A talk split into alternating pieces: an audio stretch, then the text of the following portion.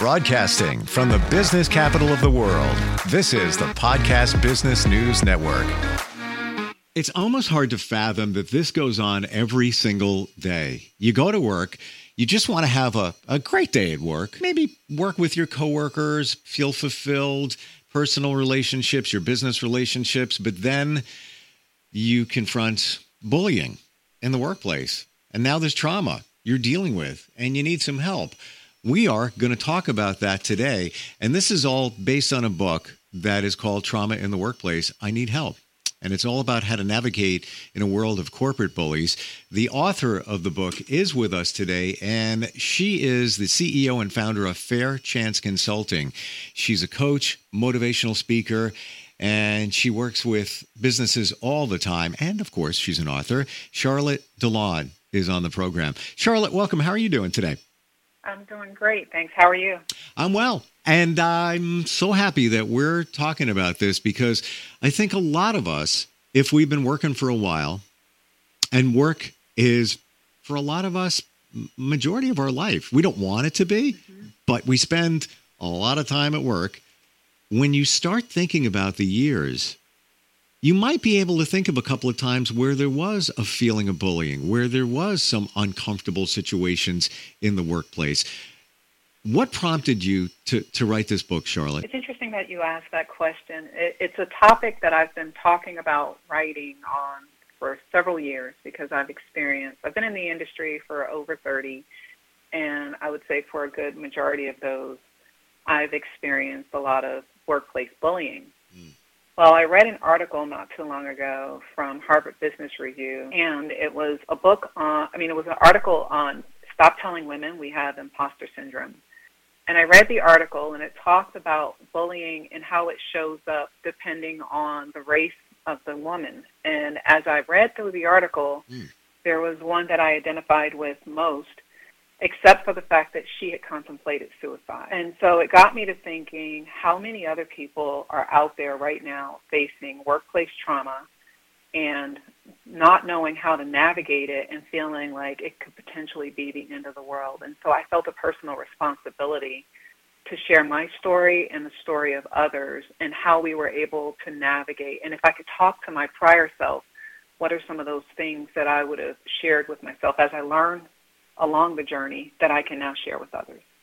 Wow, uh, I get chills as you talk about that, and, and and and could get teary in a second, thinking that anybody is going through that, even that one woman that uh, it was that bad, and and it's so sad because you put so much into your job. You know, some of us really, really, really take it extremely seriously.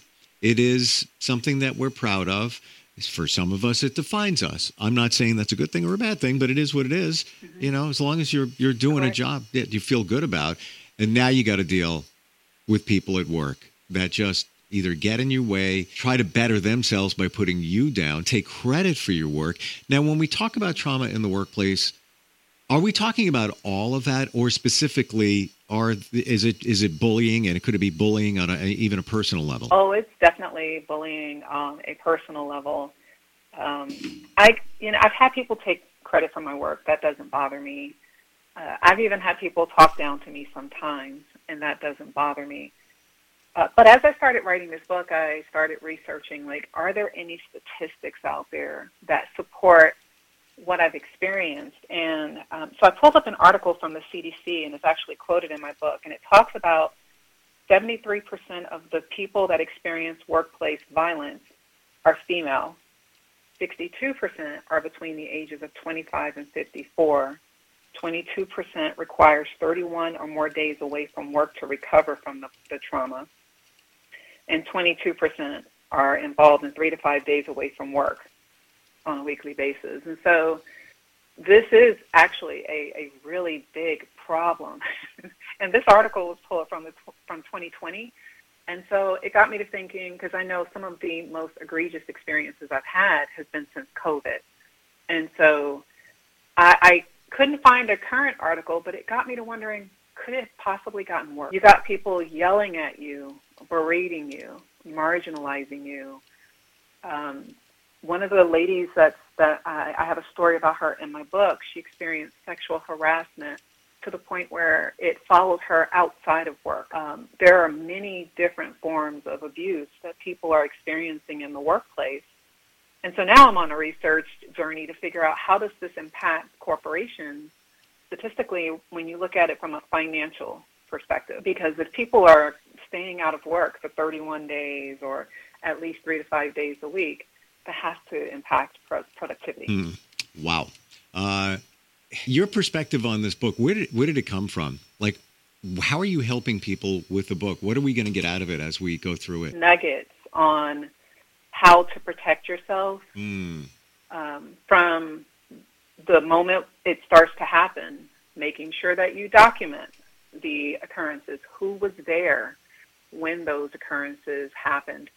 Um, do you go to the EEOC? Where I live, you have to go to the EEOC first the EEOC may ask you to mediate. Is it a good thing? For me, it wasn't. For others, depending on where they're located, it may be.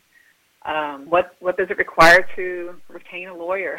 Mm. There's a lot of different things that you got to think about as you're going through, but it's also coming from the perspective of HR, uh, because a lot of times when a person goes and reports an offense to HR, they're being very vulnerable, and when HR dismisses what's going on and know it's wrong, but they still dismiss it, they're hurting the individual as well as the company. And so my hope is that for HR folks, as they're reading it, they start to look back on maybe some occurrences where they turned a blind eye and, and how did that affect the person or how does that affect the company. When you start looking at the instability in a lot of corporations and things that are going on financially around the world, you can't get me to believe that there isn't an intersection between the two. You're just you're bringing back memories here, Charlotte, mm-hmm. and and situations where I was in one, and it wasn't long, long ago, where a manager, I don't want to say accused, but suggested that uh, I had been uh, going around the company because I have my own company and there was let's call it a conflict. And I said, no, it's all there. It was just a you know coincidence that we crossed paths with a client that could have been mine and was also with this organization's, but it was all right there. It was all documented. I could, you know, and, and that's why I even went to the manager and said, hey, the weirdest thing happened. I want you to know. Um, and there it is. And mm-hmm. it wasn't even a week later. I was called in and asked to sign something that saying said it was a first infraction and I could be terminated, you know, if it continued. Oh, wow. And I, I thought to myself, wait a minute, I've got decades of integrity. I've everything is here. You've got every email, everything, and it's pretty clear that, it, that there was no uh, ill intent. I had been at that company in that position, and I have lots of different positions in, in, in my career, still do. I waited like two days, and I walked in and I left and that was the end of it. And and he was floored. He's like, "You're leaving?" I'm like, "Yeah, it's just time for me to go." And there were other reasons where it just didn't feel right anymore, but that was the that was the catalyst. It was just like, really, you know, I'm I'm I don't want to say I'm better than that. I'm so humble, but that just didn't align well with me. But you were. yes. And, and, maybe there's a lesson there for others in terms of recognizing your value when situations Absolutely. like that come up, right? And that is actually one of the nuggets that's in the book is one one of the companies that I worked for I had been abused to the point where I would fear going to my car. Um, oh. One of my other female employees quit. I had a male employee that said, "Good luck," and at that time, I didn't feel like I had a choice. Well, I did go to the EEOC. I did report it to HR, and it seemed like reporting it caused these leaders to be more aggressive towards me. Well, one day I walked in and the aggressive was just the aggression was just one day too much. And I had no other job mm. and I just said I quit and I walked out and I dove into something totally different that I had never done before. I tried direct sales. I'm like, I, I, I just need a break from IT. And um, wound up doing very well, learned a lot about myself on that journey because a lot of times we think we're stuck, and the only reason why we're stuck is because that's the narrative we're telling ourselves. Mm. And the minute I made a decision to move, my life just opened up. And so I, I want people to walk away knowing they don't have to stay in their circumstances. But sometimes you can be so mentally um, exhausted from the abuse that you're experiencing that you can't see opportunity in front of you. Yeah, that, exactly. And the fear. We all have fear of making mm-hmm. the change. You know, we got to pay the bills. Um, mm-hmm. And when I, I left that position, uh, now that I'm thinking about it, I really didn't have anything concrete. I had a you know, possibility I could work with another company. We were talking a little bit. I eventually did join that company, and I'm still with them in some capacity.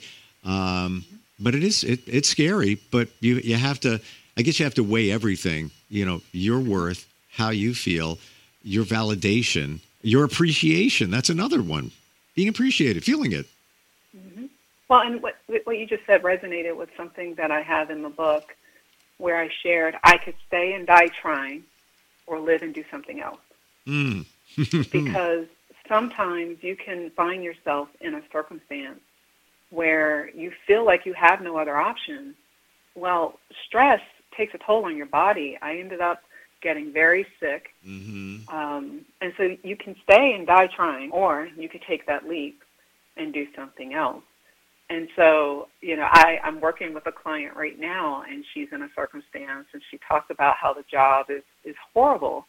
And I, I said, well, if you could do what you wanted to do, what would it be? And she talks about her nonprofit organization that she wants to create. And so my, my next question was, well, why not now? She gave me all these reasons, and then it ended up with because she needs the benefit. And I'm like, okay, you have the benefits, but there's nothing to stop you from still investing in your passion. And at least it will offset some of the negativity that you're going through right now. So now she and I are going to work on what her vision board looks like and what are some of the steps that she can start taking towards her dream and her passion. Because if you do nothing, then you're basically you're you're setting the tone and the trajectory for the rest of your life in that situation. Mm. You know, what you just said applies to life in general. Even if you're in a, a relationship situation that doesn't truly support you, and the stress mm-hmm. that you're taking on, you're just taking years off of your life and your body. Mm-hmm. And why, why do you want to do that? You know, you could thrive exactly. in a different direction. Um, but again, it's fear. We, we all fear change. Mm-hmm.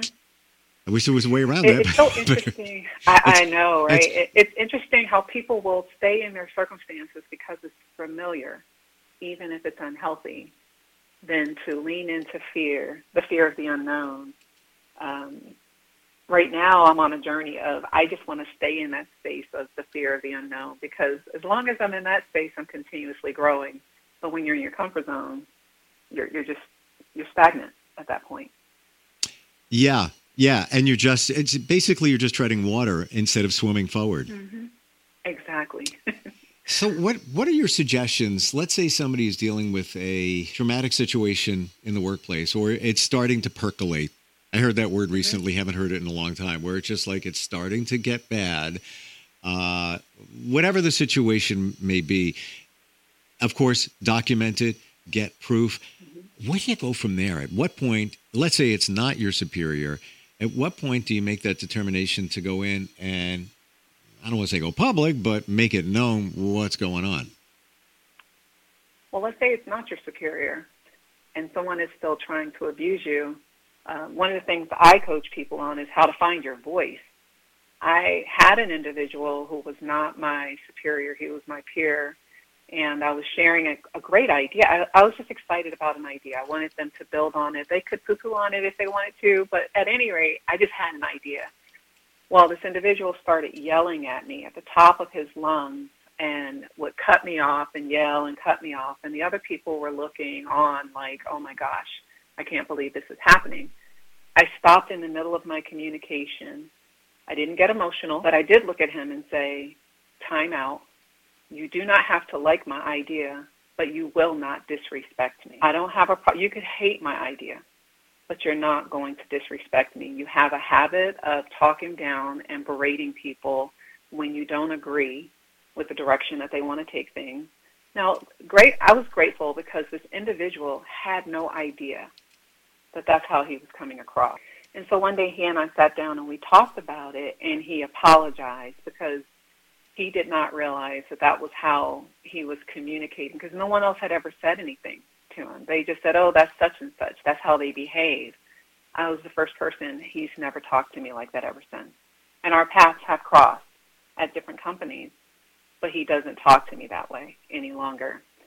The other thing I will tell you is if having that direct conversation, and sometimes you can have it one on one, other times if you believe it's going to be like get really escalated, take it um, in front of a group. Um, you could have a mediator to have those conversations. I've done all these different strategies. Sometimes if a person is getting very um, heated and they're escalating, there's de-escalation communication tactics where you lower your voice, be very intentional in it, but you still lower your voice.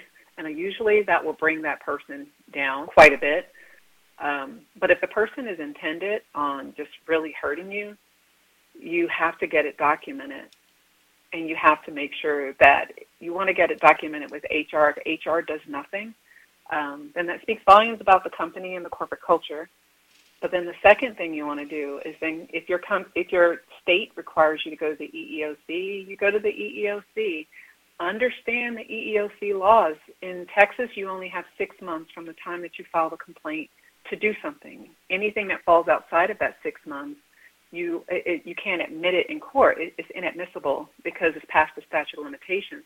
Mm. I hmm. think New York and California has like 300 days or something like that. So you have almost a year from the time that you file it to you do something about it. But it's very important that you understand your local labor law if you're going through situations like this.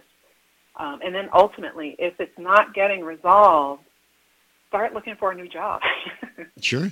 Because the biggest mistake that people make is, oh, the company's great, but I, and I don't want to leave. I, I may not have to work with this person again at some other point, and they're trying to do the waiting game.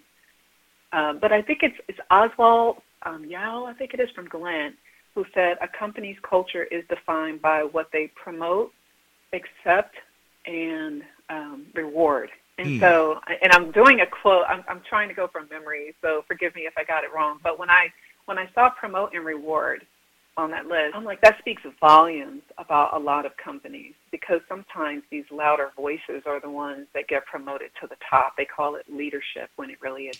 You said something before that I want to make sure I heard it clear. That that individual that uh, you had a challenge with and you stood up to it almost sounded like they didn't realize that, you know, for, for lack of a better description, that they were being such a jerk. they were just being they didn't. Yeah. Okay. Some people don't realize that they're being jerks because no one has ever called them on it. Right? Yeah. And so I always say give them the benefit of the doubt and you challenge the behavior. And some people know they're being jerks. I, I've been in meetings where I saw this executive like bust out of his chair. He starts pacing back and forth in his office and I'm watching the individual contributors around the table watching this behavior, and they look scared. And I know a woman who left the company, and she still talks about how she's still experiencing the trauma of this leader. Wow. You know, and she's no longer there, but she still has. She says she has PTSD from her experiences with this leader. You know what we just said. I think is is true in many situations where people don't realize what a jerk they're being because because they're so used to doing it and nobody mm-hmm. stands up to it. I had a a, a neighbor. He was a friend. We've lost touch, and since you know we we connect on a business level every once in a while, but I would go with him. And at the time, uh, my wife, his wife, we'd go to dinner.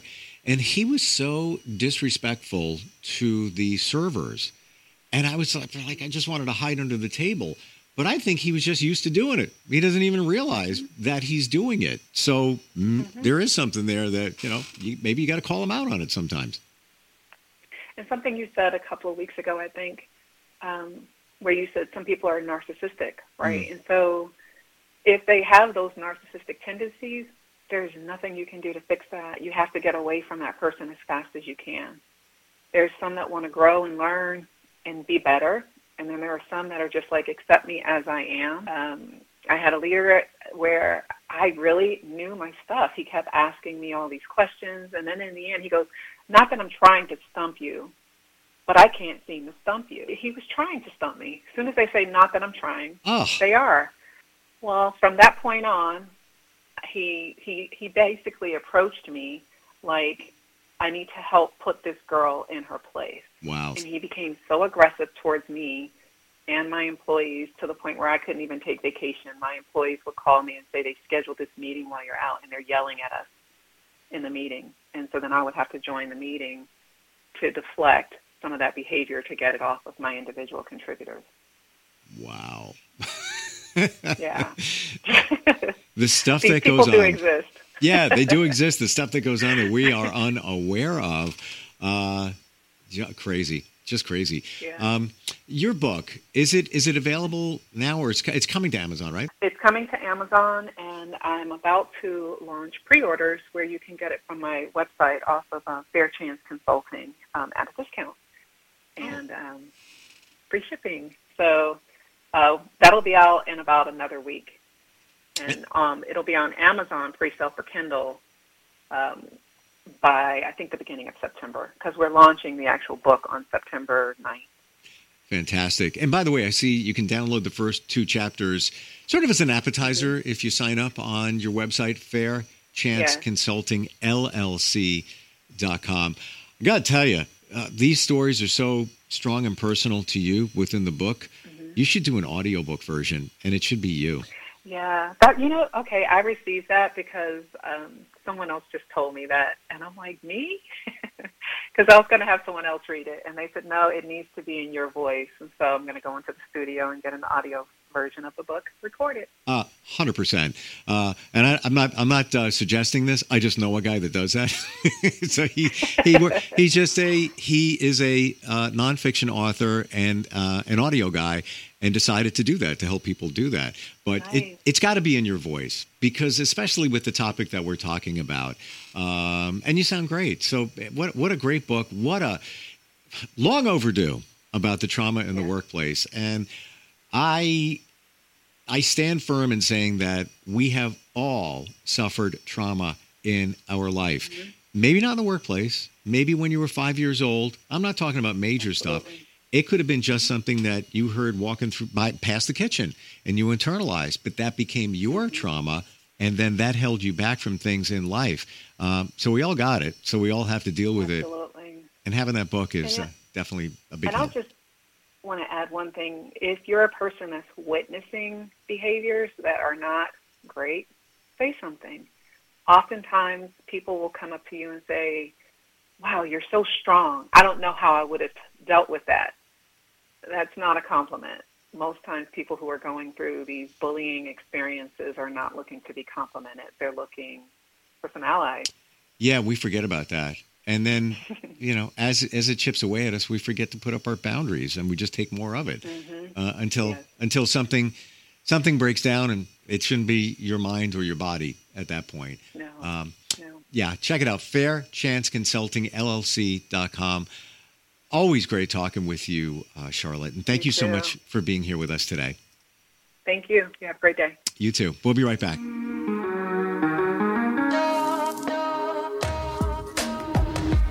Broadcasting from the business capital of the world, this is the Podcast Business News Network. Let's go inside the mind of a 10 year old. I should have worn those earrings today. I like those earrings. Gabby has those awesome earrings. I need to ask her where she got those, but that's just what she would want me to do. I'll have Michaela ask her for me. Buckle up, Sarah. Yeah, but then Michaela will be like, why don't you just ask her yourself? That's just like Michaela. Sarah, buckle up. Michaela's such a great name. I wish I was called Michaela. There's like a dozen Sarahs in my class. hey, we're not hitting the road until you buckle up, honey. Oh, yeah, seatbelt. I forget sometimes because my brain is like busy, you know? I wonder if there's pizza at school today.